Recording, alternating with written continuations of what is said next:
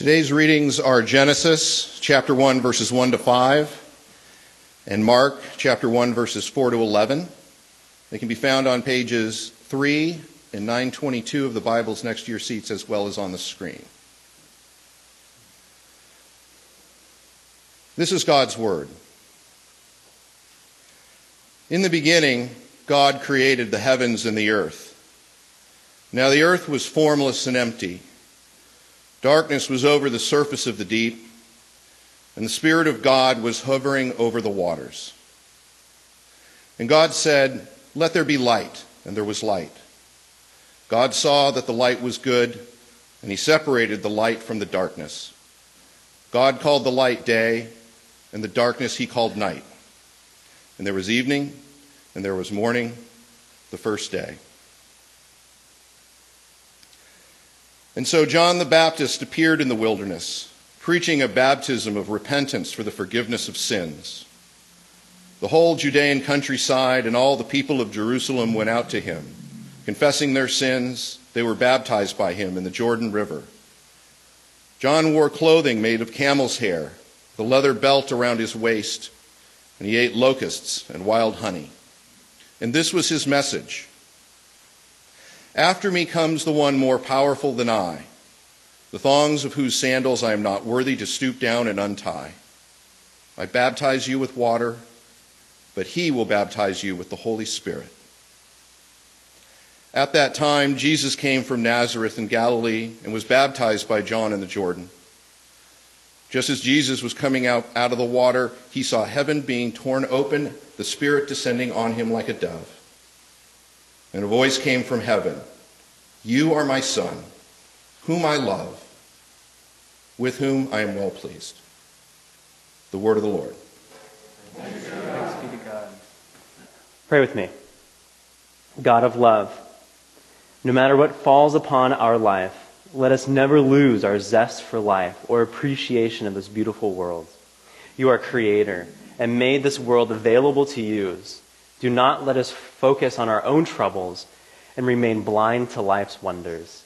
Give us eyes to see your work and words to sing your love. Amen. It wasn't too long ago, um, only a few months, that the Giants were in the World Series. I went to a party, more like a get together than, than anything. And um, I went, one, because I liked the people, uh, two, because my wife wanted me to go, um, and three, it wasn't because I liked baseball. Um, it wasn't bad, but it wasn't good either. I don't know anything, anything about, about baseball, and to hedge my bets, I brought work with me so I could catch up on it while the game was going on. Um, but, but really it was to hide the fact that I knew nothing about baseball. Um, I was just trying to protect myself. So there I was, sitting on the couch, watching this game going on. My wife nudged me, the pitcher threw, the batter swung and missed, and the host cheered, and I just graded my papers. It wasn't long before there was a double play, and you might remember this, before there was a double play, and it was challenged.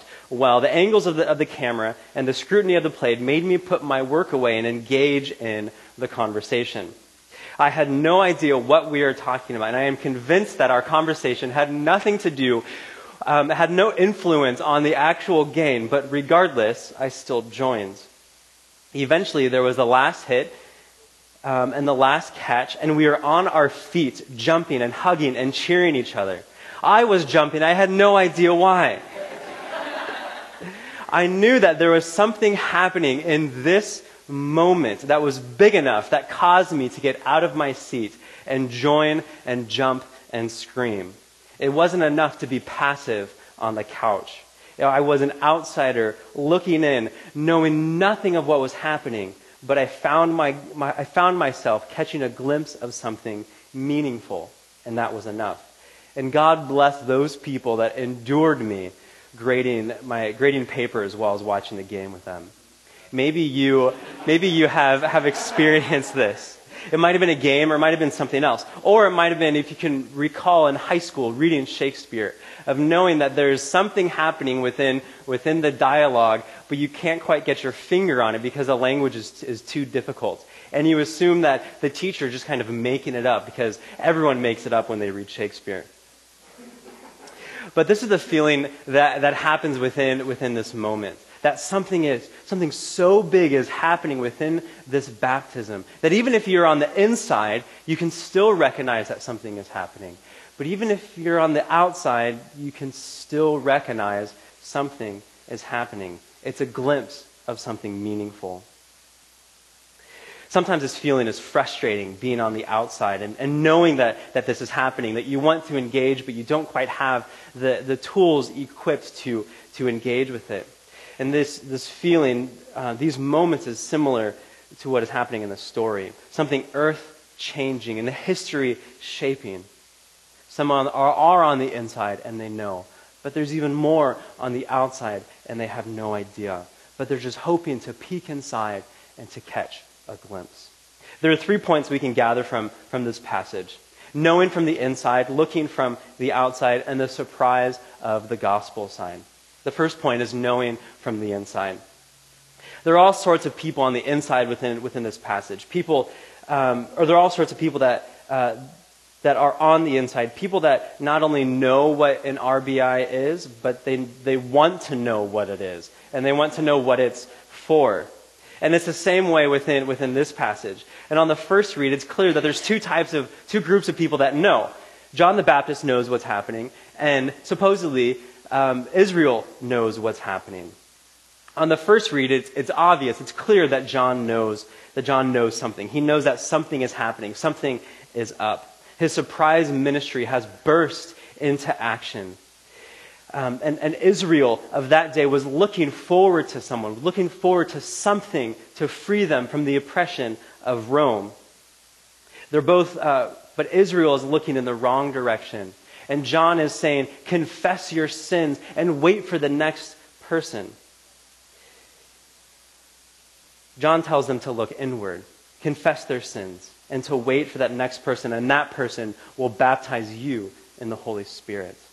And there are clear connections between that first chapter in Genesis and this first chapter in Mark. And the author is making it clear that this is a brand new beginning. Genesis begins with a God that creates. That much is true. The world is in darkness, and the Spirit of God is hovering over the waters. And, Mark's, and Mark takes that illusion um, takes that beginning with all of its illusion, with all of its nuance, and he begins his book with good news, a story. We didn't read the first, uh, the first line in Mark, but this, this is what it is. This is the beginning of the good news about Jesus, the Messiah. That good news, that word is, oh, I always forget it. Eugallion. That's close enough. It's ancient Greek. No one knows how. That's all Greek to me. But the word, the word um, eventually gives us evangelist. And when it's translated into Old English, we get Godspell, which is gospel, and also a play. Um, but one author, one author writes that this beginning is, is creation being recast. And the same spirit that hovers over the water descends on Jesus from the split sky. At one point, the only thing that we had was a voice over the water. But now we're getting ready for a human that would make sense of this world. I can't imagine what it would be like to be on um, the edge of, of the Jordan River watching Jesus being baptized. And I don't think there are many people that can quite understand it either because if you've watched a Jesus movie before, it's always awkward. It's always unusual. It never makes sense at all. And perhaps that's the reason why it's awkward. It's, it's difficult translating it from text to screen. And we're left just kind of with this weird thing happening. What exactly is going on? But the nuance of this passage is not lost on the original audience or the people witnessing the baptism. They recognize something clear. They can see the connections between Genesis, the Spirit, and the water. In Luke, the author describes that there are actual people right next to Jesus, near Jesus, being baptized when he, in fact, when he is also being baptized. They were on the inside, fully aware and expecting the Messiah. But instead of a victory against the Romans, they got Jesus from, from Nazareth, who is being baptized with them. And this part is easy. We can make the connections. We can find the nuances. We can understand the, the illusions. We can read books or talk with friends. But if we focus on all of this, we lose the subtleties and, and the illusions, um, and the text becomes meaningless. The heart of, of the text is lost. We lose the audible voice. This is my son, whom I love, whom I am well pleased. And this is a different type of language. This is parental language. This is family language. This is language that might cause something inside of us to stir up, that might bring up bad, bad memories, might bring up things we, we don't want to deal with, things that we don't want to wrestle with. And this can be tricky. And maybe you're driving with this message so far and you can make those connections and you're seeing the illusions and you can find all of these things that, that are working. But when I mention that, and, and you and you're leaning, you're leaning forward, ready to get off the couch and jump like it's the World Series, and you're so excited because this is going really well, and you're excited for me, and you're excited for each other, and it's, it's just an awesome Sunday. But when I mention family, that's, that strikes a nerve. That hits a chord that rings a bad note.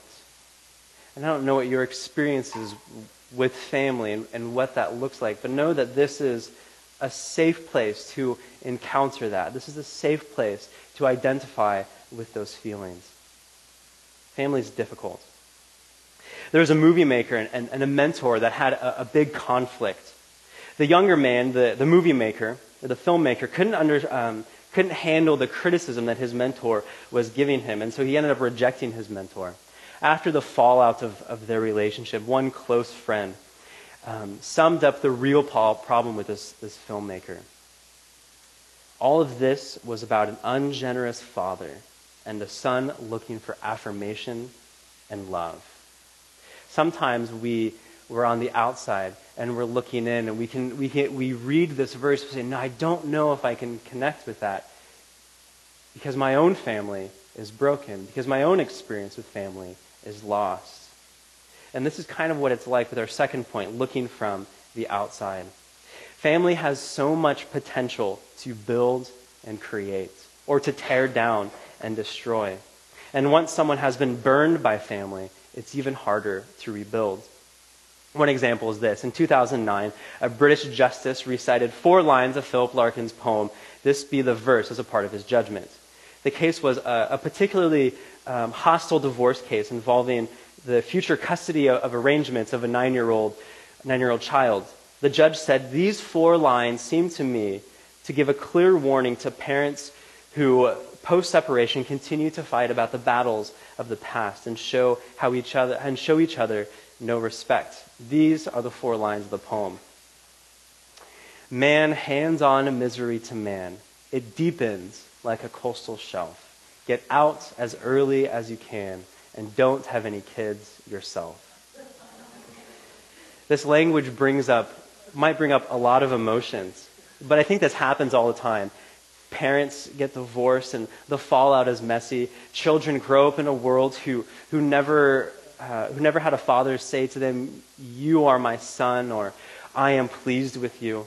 And sometimes it's even difficult within our Western worlds who might think and feel and feel this, but are, are too embarrassed to express their delight, and they just can't seem to do it. And so they take the opposite route. They have stern rules. They, are, they give emotional rejection, and sometimes even they slam the door as the child, child leaves the house. And once again, if you have those feelings, if you have experienced that past, we lift up you and your story and pray for restoration and forgiveness. But if you are on, the outside, know that this is a place to feel welcome, a place to feel safe and to wrestle with those problems. But this is the trouble of, of, being, um, of being an outsider and being an insider. Even if you understand the nuances of all of those things, you might still have family and parents. And so the heart of this passage is still lost or difficult to wrestle with. Or maybe you are on the outside and you don't understand the, nu- the nuances, but you still have those problems.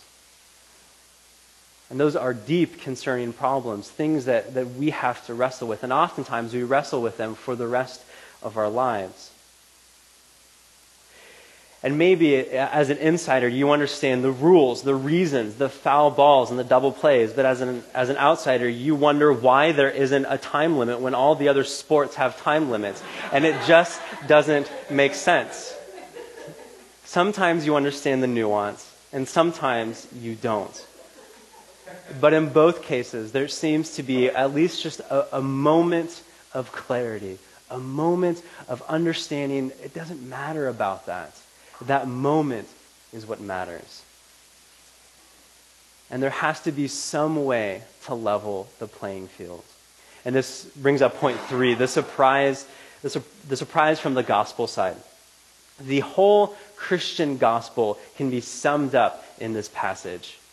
The living God looks at us and says to us, and says to us what he says to Jesus. It seems impossible, especially if you have never had the kind of, that kind of support from your earthly parents. But it's true. God looks at you and says, You are my dear, dear child. I am delighted with you. I want you to stop. I want you to place your name in that phrase. Reflect on it.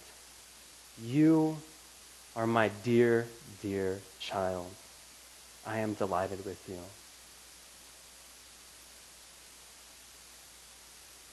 It takes Mark the rest of uh, the rest of the story to explain how this happens, particularly with the death and, and resurrection. But as the story unfolds, the language of, of the New Testament begins to take shape on this profound truth. And, and it's interesting that even as, uh, as the disciples were experiencing the resurrection, as the, the first church were experiencing um, the profound truths of, of what was happening, earth shattering, history changing, profound truths, they had to develop brand new language to describe their experiences. And one of the ways that they, that they developed that language, one of the ways that they decided to make sense of that was family. That we are children of God. But not only are we children of God, we are heirs to what God offers to us. And the New Testament re, uh, language reflects this truth. And the authors take this image and expound on it. Family, brothers, sisters, church, God, the Father, they are all related. They are all connected. And one of the most beautiful moments of taking that that cerebral idea, that ethereal idea, that thing that seems to just exist within the abstract is what happens within the Roman Empire. During the Roman Empire, there were times where um, families would abandon their babies in, in the woods. And it was an epidemic and a problem, whether it was because the, the babies were, were disabled, whether it was because they had too many kids, they couldn't afford them, whatever it was, they abandoned their kids in the woods. And so the early, the early church, they understood that they, if they were children of God, and these babies were children of God, they would go into the woods and pull them out of that darkness and say, You are a part of our family. They understood that the same voice that Jesus, that said to Jesus, You are my child, is what causes us to, to reflect on this new world and this new reality. I think um, an amazing image of this that comes from one of the Gospels is the prodigal son. And there are two sons, a younger and an older. The younger demands his, his inheritance, and the father obliges it. He gives it to him.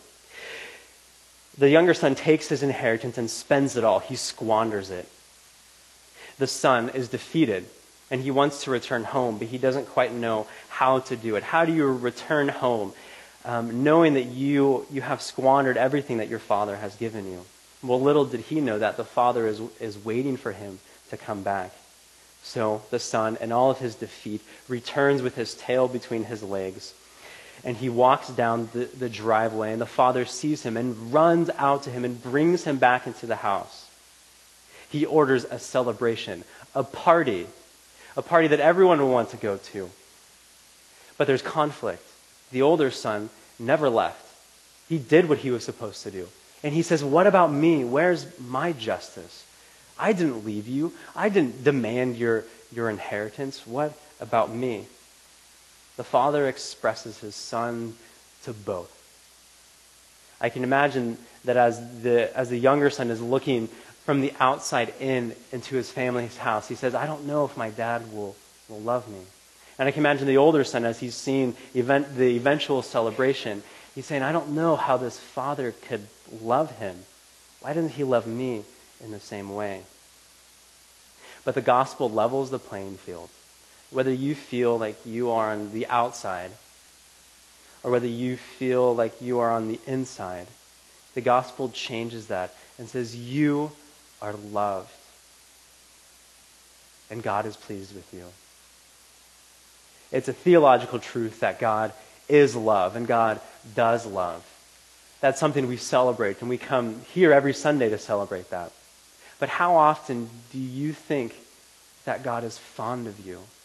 That He enjoys the things that you enjoy? God is fond of you. A good deal of Christian faith is a, matter of learning, um, is learning to live by this profound truth that God is fond of you. We are brothers and, and sisters, children of a living God. And this is one of the reasons why we baptize, is because of this passage. Because we, we recognize that that same voice that, that spoke to Jesus speaks to us. And we live within that profound truth. And this is one of the reasons why we risk doing church together, why we risk being in community with one another. Because family is, is difficult at times. Family is hard, and there are crazies everywhere. There are people that bring work to World Series parties. There are crazy people. But even in the midst of that, that love is, is spread for everyone. Learn to hear these words that God is saying to you and that God will continue to say to you. And that no matter where you are or what is happening or the brokenness that you find throughout this, throughout this world, God is saying these words to you. You are my child, and I am delighted with you. Pray with me. Heavenly Father, we often feel embarrassed or self conscious. We feel like our wounds are exposed and our strength is drained. Help us to remember you are delighted with us. Heal our wounds, renew our strength, and wash the, sin, the stains of guilt away. Amen.